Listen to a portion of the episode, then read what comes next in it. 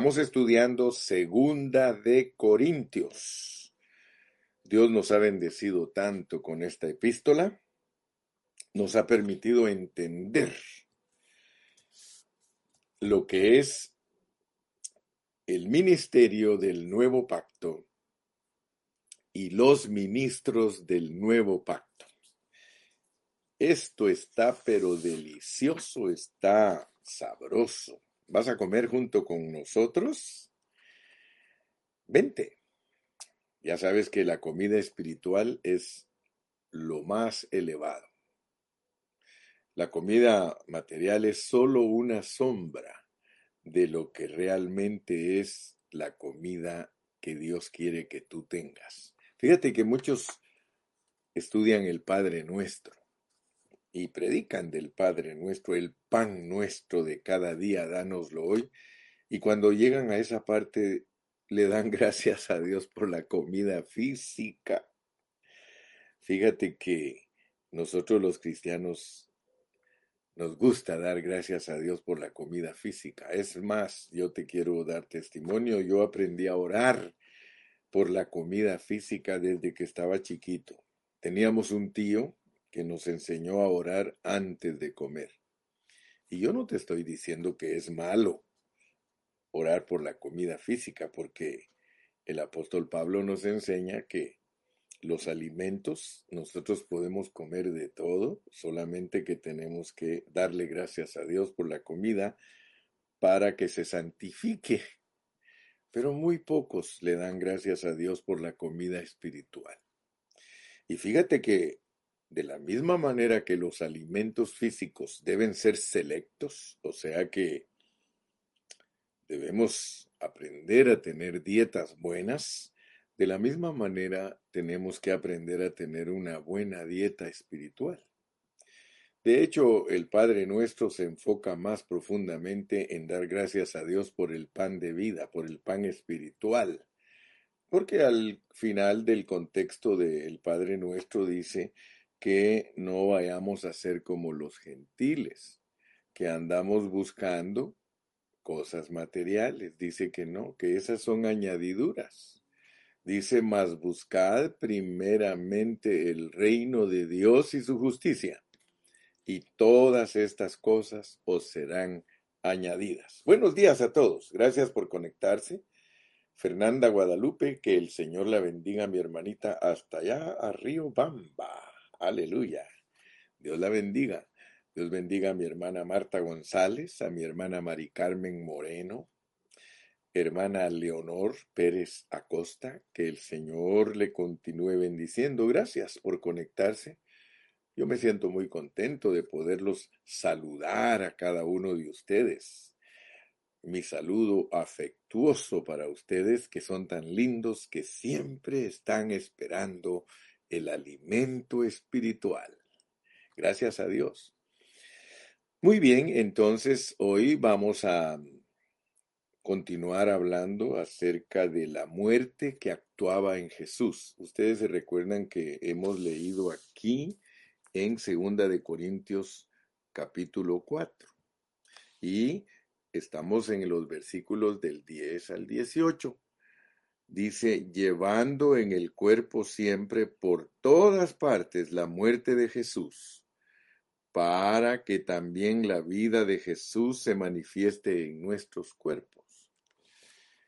Gracias a Dios que ayer tuvimos un día muy bendecido, estuvimos todos reunidos, celebramos no solamente nuestra fiesta espiritual de comer espiritualmente, sino que también agasajamos a las madres. Que Dios bendiga a todas las hermanas que son mamás. Ayer eh, hubo fiesta, hubo mucha fiesta, gracias a Dios. Y estuvimos hablando acerca de que si la muerte de Jesús no actúa en nosotros, porque miren cómo dice el versículo 12, de manera que la muerte actúa en nosotros y en vosotros la vida. Y yo creo que Dios a todos nosotros nos está hablando bien claramente. nos está mostrando muy claramente que la muerte de Jesús debe de actuar en nosotros para que nosotros bendigamos a las personas. Hace muchos años yo no entendía lo que Dios estaba pidiendo de nosotros, pero ahora lo veo con tanta claridad. Si nosotros entendemos al apóstol Pablo, de seguro que vamos a ser campeones juntamente con el apóstol San Pablo. Las expresiones que usó el apóstol, hermano, son profundas porque Dios le reveló a él su propósito. Fíjate que yo llevo esta carga y, y siempre la transmito. Y es de que no pierdas de vista el vivir a Cristo. Muchos mensajes hay en el Facebook, en el YouTube, en el Internet, en Spotify. Hay muchos mensajes. O sea que el pueblo de Dios no carece de, de, mensajes, hermano, porque si, si algo es cierto es que en todas partes, en la radio, en la televisión, en donde sea, nosotros oímos predicaciones. Pero noten algo, noten algo, que a pesar que los cristianos escuchan y escuchan y escuchan predicaciones, no pasa nada en ellos. No pasa nada. Eh, van a conciertos, van a danza, van a... pero no pasa nada en el interior de ellos. Siempre siguen con los mismos problemas espirituales. Entonces algo no se está haciendo bien, hermanos, pero Ay, hermanos, a veces no hay hombres valientes. No, no hay hombres que digan, bueno, ¿qué está pasando, hombre? Bueno, detengámonos en los caminos y escudriñemos cuáles son las sendas antiguas. Hermano, pero no te estoy hablando en forma religiosa, porque muchos hermanos les gusta hablar en forma religiosa. No, no, no, no. Yo estoy hablando en la manera que hablaba el apóstol San Pablo. Mira cómo decía Pablo. Mira, mira, él decía, con Cristo estoy juntamente crucificado. Y ya no vivo yo, mas vive Cristo en mí. Y lo que ahora vivo en la carne, lo vivo en la fe del Hijo de Dios, el cual me amó y se entregó a sí mismo por mí. Porque fíjate que muchos a veces interpretan mal el pensamiento de Pablo.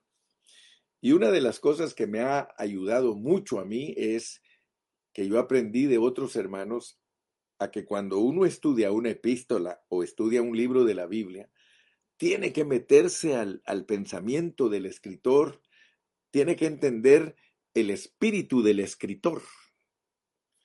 Porque hay muchos hermanos que solo repiten.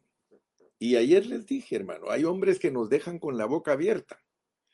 Mire, yo conocí a un hermano en Guatemala que se sabía de memoria los capítulos enteros de la Biblia, hermano. Se los sabía enteros. Me decía, ¿cuál quiere que le diga? Cuando yo lo visitaba, él siempre me decía, ¿cuál quiere que le diga? Y quiero decirte, hermano, muchos hermanos están llenos de conocimiento, están llenos de, de, la, de Biblia saben delinear la Biblia, han entendido la Biblia, pero la muerte de Jesús no actúa en ellos. La muerte de Jesús no actúa en ellos, por lo tanto ellos no tienen poder para poder ayudar a los que los escuchan. Porque nosotros vamos a poder ayudar a los que nos escuchan hasta que la muerte actúe en nosotros como siervos de Dios. Si la muerte actúa en nosotros, si verdaderamente Cristo está siendo experimentado en su crucifixión, porque hermano, es bonito hablar de la crucifixión y gloria a Dios que la crucifixión tuvo cuidado de todos nuestros problemas judiciales. Pero eso no es para que nosotros sepamos doctrina y nos mantengamos en un Cristo objetivo, no, Señor. Es para que experimentemos la cruz. Pero estoy hablando de que la vivas tú. Tienes que vivir la cruz. La cruz es cierto que te provee de un redentor, de un salvador, de un perdonador. Gloria a Dios. Pero no te vas a quedar en teoría. Porque en teoría todos estamos perdonados, hermano. En teoría Cristo murió por nosotros. Pero si tú no experimentas esa cruz, con Cristo estoy juntamente crucificado y ya no vivo yo. Mientras tú vivas no me puedes decir que tú estás crucificado. Porque de la única manera que podemos afirmar que estamos crucificados es porque nos estamos muriendo juntamente con Cristo. Entonces, nota pues, porque hay que llevar la muerte, hermano. Hay que llevar la muerte y pareciera un, un evangelio al revés, porque dice, de manera que la muerte actúe en nosotros. Imagínate que tú le prediques a los hermanos que la muerte tiene que actuar en ellos. Si el Señor Jesucristo dijo que Él vino para darnos vida y vida en abundancia, y ahora nos dice Pablo que nosotros tenemos que llevar la muerte de Cristo actuando en nosotros a donde quiera que vayamos, porque de esa manera se manifiesta en, en, nuestra carne mortal, se manifiesta la vida, y la vida sirve para que los hermanos que nos rodean sean ministrados. El, entonces tenemos que entender que la muerte actuando en nosotros va a renovar, va a renovar el hombre interior, va a renovar el hombre interior. Ayer solamente toqué así en una forma pasajera lo que es el castigo la corrección y la disciplina. Porque fíjate que la muerte, la muerte de Jesús, la muerte de Jesús tiene que ver con el experimentar en nosotros cierta clase de sufrimiento. Y por eso dije que quería quería que todos entendiéramos. Yo quiero que tú, hermano, que me estás escuchando, me pongas mucha atención porque a veces ustedes son muy acelerados. Ustedes rápido, rápido dan, dan como a entender que ya entendieron y eso a veces me, me entristece. No analizan lo que estoy hablando. Yo quiero que analicen lo que estoy hablando. Para que cuando ustedes hagan comentarios, hagan comentarios buenos y que que toquen el propósito de Dios. Solo pongan mi atención y comenten. Amén. Solo pongan atención y comenten. Quiero ver el volumen. Gracias, hermanito José Pérez. Me está diciendo, ¿podrías controlar el volumen? Sí, gracias por avisarme porque de seguro este volumen no estaba en el nivel que tiene que estar y ahora le vas a tener que bajar. Ahora creo que aunque hable calladito, ya te llega el sonido. Entonces volvamos a lo que estaba hablando. Estaba diciéndote que debemos de entender claramente lo que es llevar la muerte de Jesús.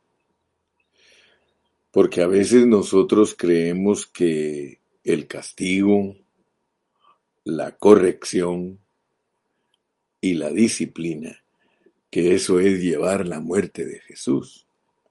Fíjate que nosotros podemos ser castigados por Dios. No vayas a decirme que tú no crees que un cristiano va a ser castigado por Dios cuando dice Hebreos que el que él acepta como hijo lo castiga y lo disciplina. Por el otro lado, Dios nos corrige. Y por el otro lado, Dios nos disciplina. Fíjate. Pero nunca vayas a creer tú que el castigo, la corrección y la disciplina es llevar la muerte de Jesús. Entonces, debemos de ir entendiendo esto. Tampoco las calamidades naturales son sufrimiento de llevar la muerte de Jesús. En lugar de eso, quiero decirte que llevar la muerte de Jesús es una cierta clase de persecución, de operación o trato que nos sobreviene con el propósito de desgastar nuestro hombre natural, de desgastar nuestro hombre exterior, nuestra carne, para que nuestro hombre interior pueda tener la oportunidad, para que el hombre interior pueda tener una oportunidad, una ocasión de desarrollarse y de renovarse. Por eso es que estamos leyendo estos versículos tales como el versículo 16 del capítulo 4. Por tanto, no desmayamos. Antes, aunque este nuestro hombre exterior se va desgastando, el interior, no obstante, se renueva de día en día. Oh, gloria al nombre de Jesús. Entonces, yo quiero hablarte de mi experiencia, mi experiencia, porque yo he aprendido que entre más experimento a Cristo, escucha bien, entre más experimento a Cristo, yo puedo predicar con más facilidad. Entre menos experimento a Cristo, para mí es muy difícil predicar.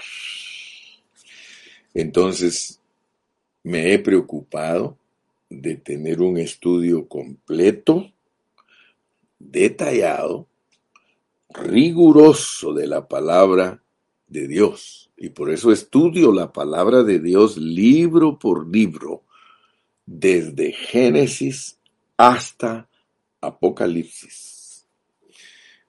Y me he centrado en la vida. No me he centrado en el conocimiento, no me interesa solamente el conocimiento, sino lo que me interesa a mí es experimentar a Cristo, porque si no experimento a Cristo, yo no voy a, a poder eh, disfrutar el propósito eterno de Dios ni mucho menos cumplirlo. ¿Ok? Pablo dice en 2 de Corintios 4:10, allí, mira, vamos a leerlo. Dice, llevando en el cuerpo siempre por todas partes la muerte de Jesús, para que también la vida de Jesús se manifieste en nuestros cuerpos. Y luego en el versículo 16 dice, por tanto no desmayamos. Antes, aunque este nuestro hombre exterior se va desgastando, el interior no obstante se renueva de día en día. Entonces, la experiencia de llevar en el cuerpo la muerte de Jesús produce un resultado y es que se renueva el hombre interior. Ahora bien, ¿por qué Pablo usó esta expresión?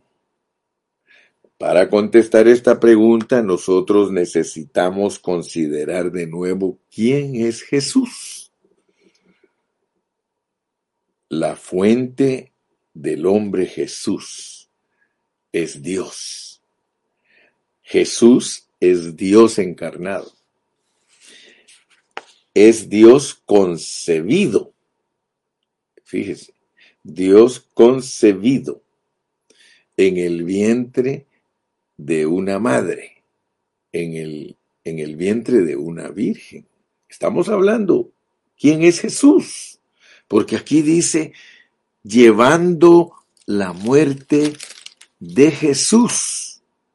Dice, llevando la muerte de Jesús. Llevando la muerte de Jesús. Exteriormente, Jesús es un hombre, pero interiormente, Él es Dios. O sea que Él nació en un pesebre, creció en un hogar de un humilde carpintero, Él se crió pobre. Él se crió en la región menospreciada de Nazaret. Y aunque Jesús exteriormente era un hombre humilde, interiormente era el hombre más elevado que ha existido, porque él contenía a Dios. Sin duda Jesús es maravilloso.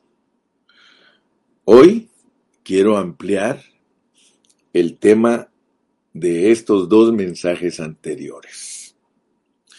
Por eso queremos ver que la muerte que actuaba en Jesús hace que el hombre interior se renueve. Voy a repetirlo. La muerte que actuaba en Jesús tiene que ver con la renovación del hombre interior. Segunda de Corintios nos revela el ministerio del nuevo pacto y los ministros del nuevo pacto. Según dicha revelación, los ministros y el ministerio vienen a ser uno. El ministro se produce mediante la revelación de Dios. El ministerio lo mismo. Como el ministerio y el ministro son lo mismo, tenemos que entender que se produce a través de la revelación de Dios, a través de la palabra de Dios y los sufrimientos. Esos hacen que se forje la realidad del ministerio en una persona. Vuelvo a repetir, lo que hace que sea una realidad en el ser interno de nosotros, el ministerio, es porque Dios nos revela a través de su palabra y de sus sufrimientos. Y podemos leerlo, versículo 8 y 9, 4, 8 y 9. Que estamos atribulados en todo, mas no angustiados, en apuros, mas no desesperados, perseguidos, mas no desamparados, derribados, pero no destruidos. O sea que ese sufrimiento, dice en el versículo 10, que es llevar en nuestro cuerpo a todas partes la muerte de Jesús. Aleluya. Entonces, por eso es que podemos decir que este es el ministerio del Espíritu y es el ministerio de la justificación. Aquí en el capítulo 4 el apóstol Pablo habla de su propia situación y dice que por tener este ministerio él no se desanima, porque es un ministerio que, que lleva prueba, que lleva persecución, es un ministerio que sirve para desgastar el hombre viejo. Mire, cuando uno entiende que el ministerio del nuevo pacto es un ministerio dado a los que están dispuestos a ser desgastados, porque el problema, hermanos, que tenemos es que nos han predicado un evangelio barato y superficial y nos han dicho pare de sufrir. Mire, aunque nosotros no ponemos títulos de en en nuestros edificios pare de sufrir como tienen el atrevimiento algunos, pero inconscientemente allá adentro, aunque no tengas el rótulo afuera, ahí está lleno de gente de pare de sufrir. Dime si no, hermano. Por favor, dime si no, hermano. La mayoría de las congregaciones de nosotros, aunque no tienen el rótulo afuera de pare de sufrir, son puros pare de sufrir. Yo espero, hermano, que en esta hora entiendas lo que el hermano Carrillo te predica y que entiendas ahí a ese comentario si me gusta, Jorgito Chiriboga, la realidad de nuestro ser Dios, sí, la realidad en nuestro ser es que Dios nos revela sus sufrimientos. Entonces te das cuenta que no es un ministerio pare de sufrir. Si, nosotros abrazamos el ministerio pare de sufrir, nosotros vamos a eliminar algo. Vamos a eliminar el ser renovados de nuestro hombre interior.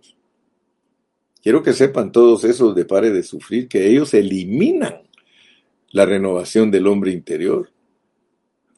¿Por qué? Porque ellos no tienen el concepto correcto del ministerio del nuevo pacto. Si el ministerio del nuevo pacto es llamar hombres que estén dispuestos a ser desgastados, por eso te pregunto yo en esta mañana, ¿entiendes el llamado de ser desgastado? ¿Entiendes esta palabra, hermano? Dice, por tanto no desmayamos. Antes, aunque este nuestro hombre exterior se va desgastando. Hermano, ¿cuánto? ¿Cuánto estás desgastado? Qué bonito, Chiriboga, que estás bien inspirado. El ministerio del nuevo pacto desgasta. Pero no desgasta a nuestro hombre interno, Jorgito. Ahí lo pusiste mal. El ministerio del nuevo pacto desgasta a nuestro viejo hombre y renueva nuestro hombre interno. ¿Tienes el conceptito malo? Yo halagándote y te me estás siguiendo por otro lado. ¿Se dan cuenta que tenemos que poner atención? Mucha atención, porque si no, decimos cosas mal dichas. Mira, eso está mal dicho. El ministerio del nuevo pacto desgasta a nuestro hombre interno. No, no, no, señor. Eso no es así. El ministerio del nuevo pacto desgasta a nuestro hombre viejo, nuestro hombre exterior, y renueva a nuestro hombre interno. Ya me vas a enojar.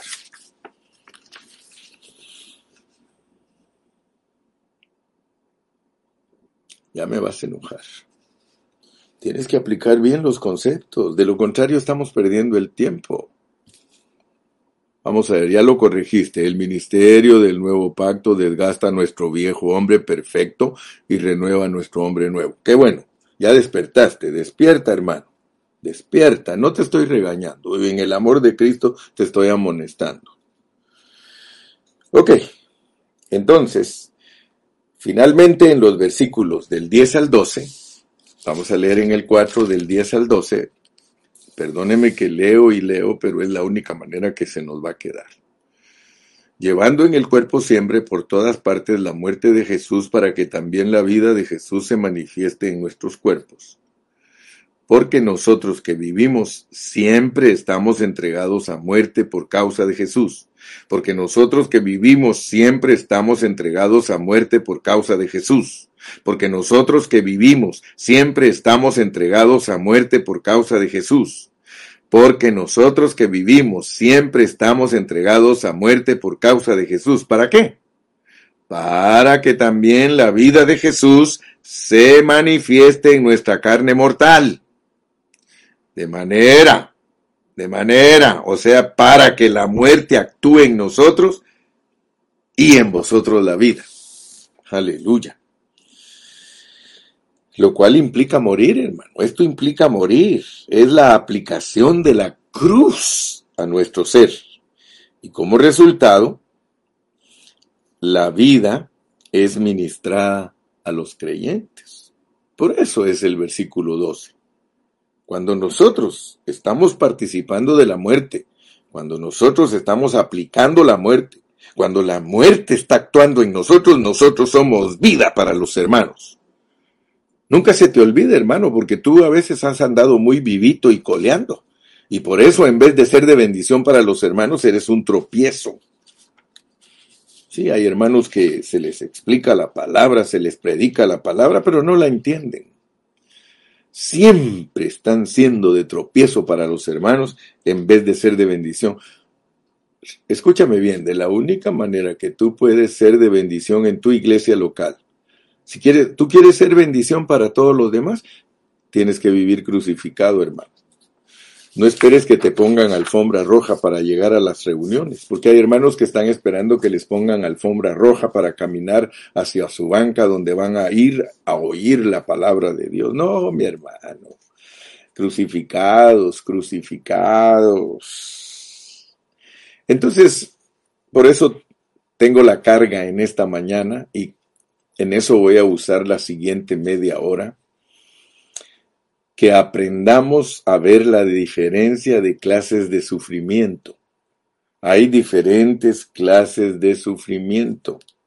Si tú quieres tener una visión clara, una visión adecuada de la palabra de Pablo, yo espero que al escuchar este mensaje, tus pensamientos sean aclarados y permanezcas escuchando para recibir la luz del Señor. comparte tu página, compártela, envíale a todos tu página para que se, se edifiquen con estos mensajes. Entonces voy a hablarte de el primer punto y la carga fuerte que yo tengo en mi espíritu, no solamente por mí mismo, sino también por ustedes. Tengo esta carga por mí mismo y por ustedes para que no vayamos a tener una comprensión equivocada de lo que es llevar la muerte de Jesús. Así que es menester que veamos que los sufrimientos de los cristianos, por lo menos, son de tres, tres categorías. No solo los cristianos pasamos por sufrimientos, todos los seres humanos sufren debido a la caída del hombre. Entonces quiero que veas la primera clase de sufrimiento, porque la totalidad de la humanidad es más, la totalidad del universo está caído y se ha hecho viejo.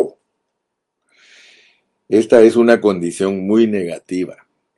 Viejo en la Biblia indica caído, corrupto y decadente. Existen una gran cantidad de calamidades y enfermedades que se relacionan con la vieja creación y con el hombre caído. Debido a que vivimos en la vieja creación, estamos propensos a los gérmenes, a las bacterias, al COVID y a todas las enfermedades. Debido a que estamos en una condición caída, a nosotros nos pueden alcanzar toda clase de enfermedades, seamos cristianos o no seamos cristianos. Eso no quiere decir que un hombre por ser malo se enferma o le da cáncer o cualquier otra enfermedad. No, no, no, no. Ya que también a los buenos hombres les puede dar cáncer y les puede dar enfermedad. Las enfermedades son calamidades relacionadas con el universo caído.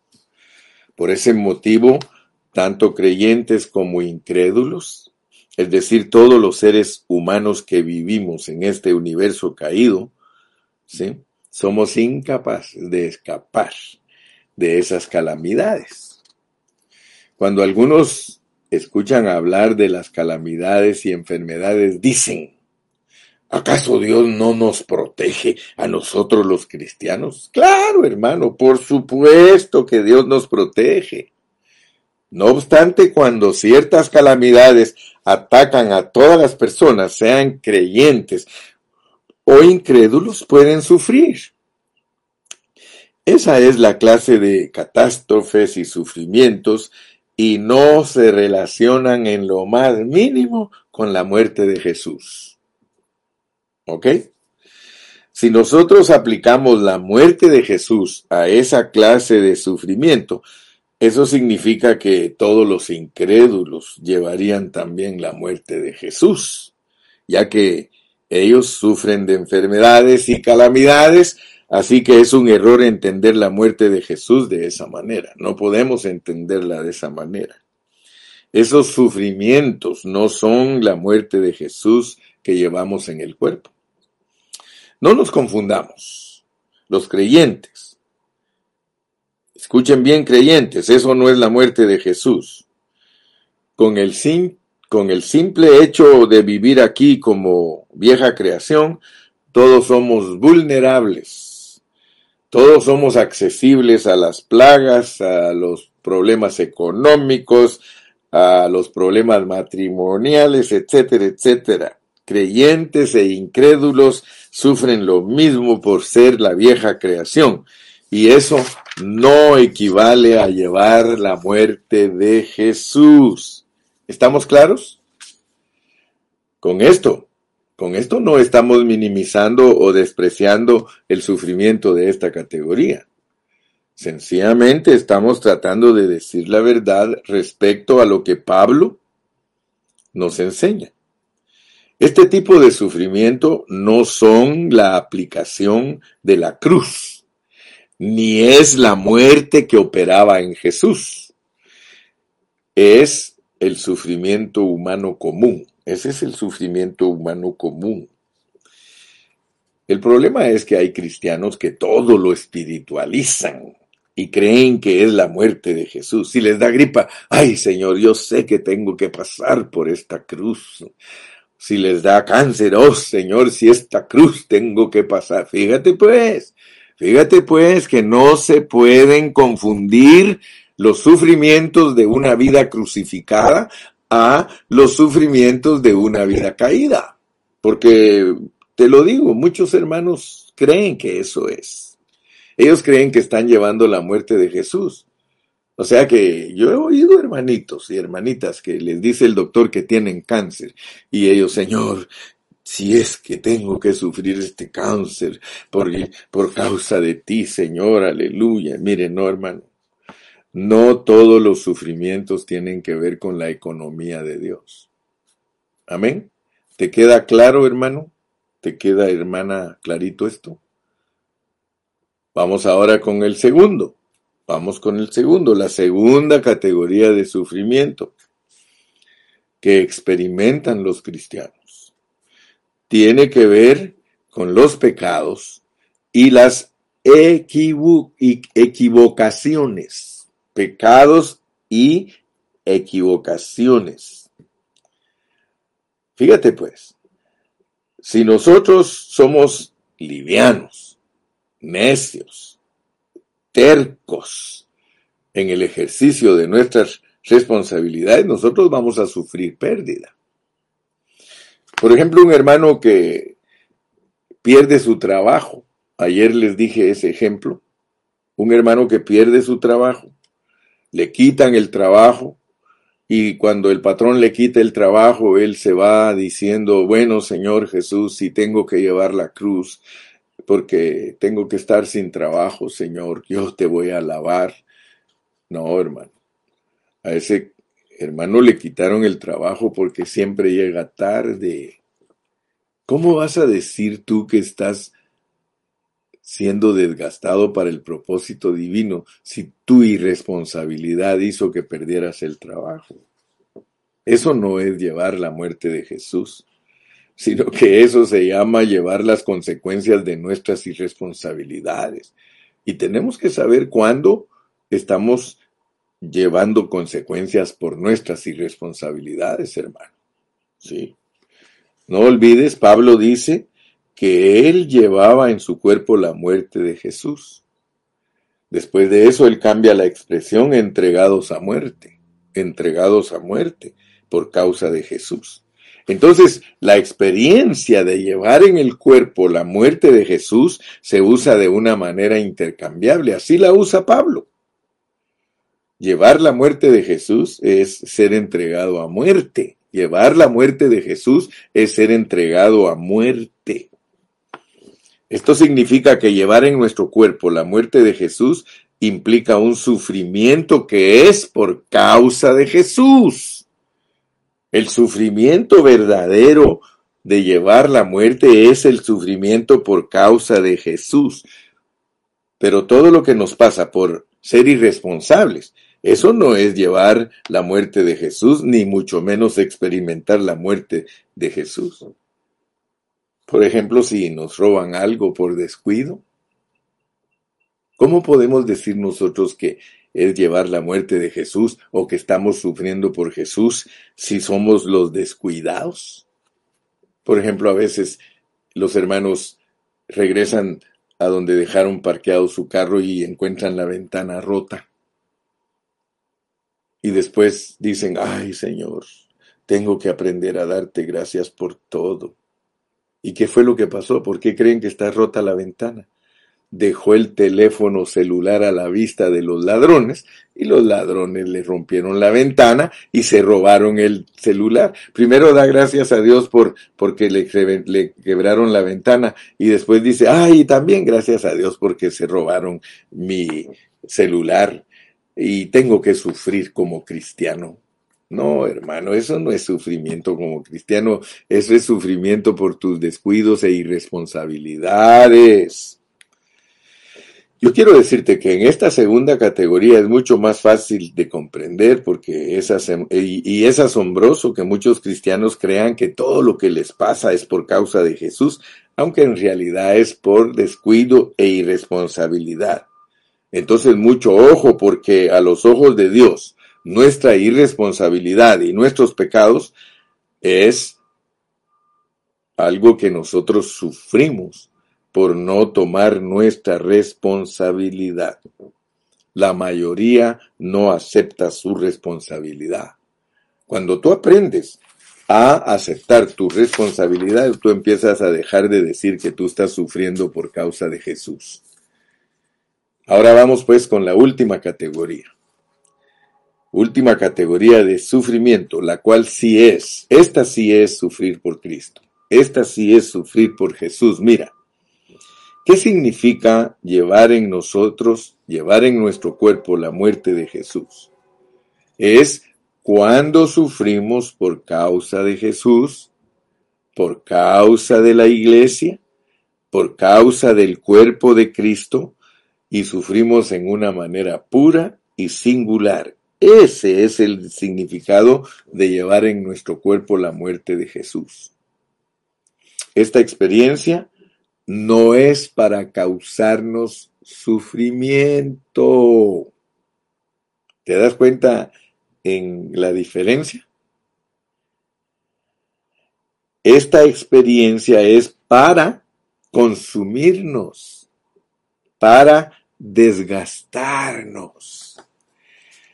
Y por eso yo les dije ayer que a pesar que muchas cosas del matrimonio mucho sufrimiento que llevamos en el matrimonio es por causa de nuestros descuidos y pecados e irresponsabilidades. Hay momentos en que sí, el sufrimiento en el hogar, el sufrimiento en el matrimonio es para desgastar nuestro viejo hombre. Vamos a poner un ejemplo. Vamos a poner una pareja. Vamos a decir que ustedes son una pareja que Dios los quiere usar marido y mujer. Dios los quiere usar. Y como Él los quiere usar para bendecir a la congregación, en el matrimonio de ustedes va a haber cierto sufrimiento. Porque Dios quiere desgastar al marido y quiere desgastar a la mujer para que le produzcan vida a la congregación. Si esa pareja que Dios quiere usarla como siervos de Dios, aprenden que los problemas que son enviados a la relación matrimonial son para desgastar el viejo hombre para que ustedes produzcan vida a sus oyentes y a los que están a su alrededor, entonces ustedes van a superarlo, van a entenderlo. En vez de que le digas a tu esposa que es una intransigente, querellosa, y molestosa, tú vas a quedarte callado y le vas a dar gracias a Dios porque Dios te está puliendo para que vivas muerto y crucificado. Y en vez de discutir con tu esposa, tú vives una vida crucificada y cuando te pares a hablar en frente de todos, tú los vas a bendecir, les vas a transmitir vida, vida en resurrección. Entonces, el sufrimiento cuando es por causa del cuerpo de Cristo y por causa del ministerio del nuevo pacto, ese es el verdadero significado de llevar en nuestros cuerpos la muerte de Jesús. ¿Qué produjo en los apóstoles la operación de esta muerte? El desgaste de su hombre exterior. A pesar que los apóstoles estaban equivocados y algunas veces la regaban, otras veces no cometían ningún error, pero todavía poseían un hombre exterior que necesitaba ser desgastado.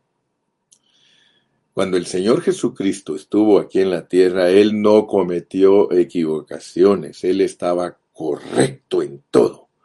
No obstante, Él tenía una carne El Señor se hizo carne y esa carne tenía que ser desgastada. ¿Cómo se la desgastó el Padre Celestial a Cristo su carne? ¿Cómo se la desgastó? Por medio de burlas, por medio de incomprensiones, por medio de maltratos, por medio de persecuciones. Ay, qué lindo que estás entendiendo cómo Dios puede usarte grandemente en la obra. Dios te quiere usar en la obra. Hermana, el sufrimiento que te ocasionan tus hijos cuando es para que tú bendigas a los hermanos, ese es genuino. Ahora, si el sufrimiento que producen tus hijos para tu vida es porque eres irresponsable y no sabes cómo dirigirlos ni cómo guiarlos, vas a pagar una consecuencia y no puedes aplicarlo a la muerte de Jesús. Pero si tus hijos te están puliendo para que tu hombre viejo se acabe y se desgaste, para que bendigas a la iglesia, eso es el propósito de Dios. Llevar en nuestros cuerpos la muerte de Jesús no es un castigo, no es castigo ni disciplina, es una bendición para que nosotros participemos de su propósito. Ahí te va, pues. ¿Cómo tomaba Cristo el sufrimiento? Él vio la cruz. ¿Y cómo dice la Biblia que lo vio? Lo vio con gozo. Las incomprensiones de tu marido, las incomprensiones de tus hijos, las incomprensiones de los hermanos, todo tienes que verlo con gozo. Entonces estás viviendo crucificado y la muerte de Jesús está actuando en ti y segurísimo que vas a bendecir a la gente, segurísimo. La muerte de Jesús no es un castigo, no es disciplina, aleluya, tampoco es un asunto, escucha bien, de calidad natural. No, es algo del propósito de Dios para que nuestro hombre interior se pueda renovar. No hay otra manera que nosotros podamos ser renovados. Escúchame bien, tu sufrimiento, tus cosas negativas, los maltratos de todos, las incomprensiones de todos, las persecuciones de todos son para que tu hombre interior sea fortalecido. Qué contraste más grande. Tú has tomado todas esas cosas en una forma negativa. Sé sincero, no habías aprendido, pero de hoy en adelante vas a aprender. De hoy en adelante vas a tomar las cosas de Dios en serio. De hoy en adelante los tratos de Dios para tu vida deben de ser purificados. Perdón. Si estás entendiendo, hermano, la muerte de Jesús no es un castigo. La muerte de Jesús es una gran bendición. Es para que tu hombre interior se renueve. Yo quiero decirte algo porque ya voy a terminar. Solo quiero decirte que es muy importante que tengamos sobriedad en las categorías de sufrimiento. Tienes que tener sobriedad en las categorías de sufrimiento. Tienes que estar, hermano, eh, sensato en el sufrimiento. Debes de entenderlo. Debes de saber que tú y yo estamos por los intereses de Dios. Por eso es que tenemos que entender esto. Mira, yo no te pediría que entendieras esto si tú no estás en el propósito de Dios. Porque gracias a Dios que dice Romanos 8:28, todas las cosas ayudan a bien a los que aman a Dios, esto conforme al propósito. Hermanos, somos gente de propósito. Ojalá un día Rick Warren hubiera entendido verdaderamente lo que es ser gente de propósito y no estaría escribiendo libros tan superficiales. Escribiría libros profundos de lo que es verdaderamente la gente de propósito. Mira, todo lo que te pase en esta vida a ti debes ya estar resuelto que es por causa de Jesús. Es por ser uno con Dios, hermano. Por eso te pasan todas esas cosas, pero que no vayas a estar dormido, que no vayas a estar sufriendo penalidades y estar inconsciente de que para qué es, hermano. ¿Para qué es? Porque hay mucha gente que sufre, pero no sabe para qué es. es para que se renueve tu hombre interior y para que bendigas a todos los que te rodean, mi hermano, para que salga virtud de ti. No hay otra forma que va a salir virtud, no hay otra forma para que salga virtud de ti. Es hasta que abrazas estos conceptos, pero que los tienes bien claros en tu mente. Cuando los, cuando todos estos conceptos los tengas claros en tu mente, entonces te puedo decir que vamos a tener parte con Dios. Porque este es un sufrimiento especial. Sobreviene a nosotros porque amamos a Dios. Es porque Dios nos quiere dar parte de Él, nos, Él se quiere dar a nosotros, pero Él no se va a dar a cualquier persona. Termino con esto. ¿Estás por los intereses de Dios? Tú estás por los intereses de Dios, pero la mera neta. Examina tu, tu conciencia. ¿Te da testimonio tu conciencia que tú estás para los intereses de Dios y por los intereses de Dios? Entonces deja de quejarte y empieza a ver con claridad lo que es llevar la muerte de Jesús a todas partes. Que Dios te bendiga. Y si el Señor nos permite, continuamos mañana. Despídete. Salúdanos. Salúdanos ahí y despídete. Despídete. Uf, qué rico. Qué rico. Qué rico comer. Qué rico comer. ¿Cómo la ves? Aleluya. Bendito sea el nombre de Jesús. Adiós mi amado. Adiós mi amada. Adiós mi amado. Adiós mi amada. Bendito sea el nombre de Jesús. Ahora vas a entender el versículo, porque para mí el vivir es Cristo y el morir, ¿qué es? Pero no te está hablando de la muerte física.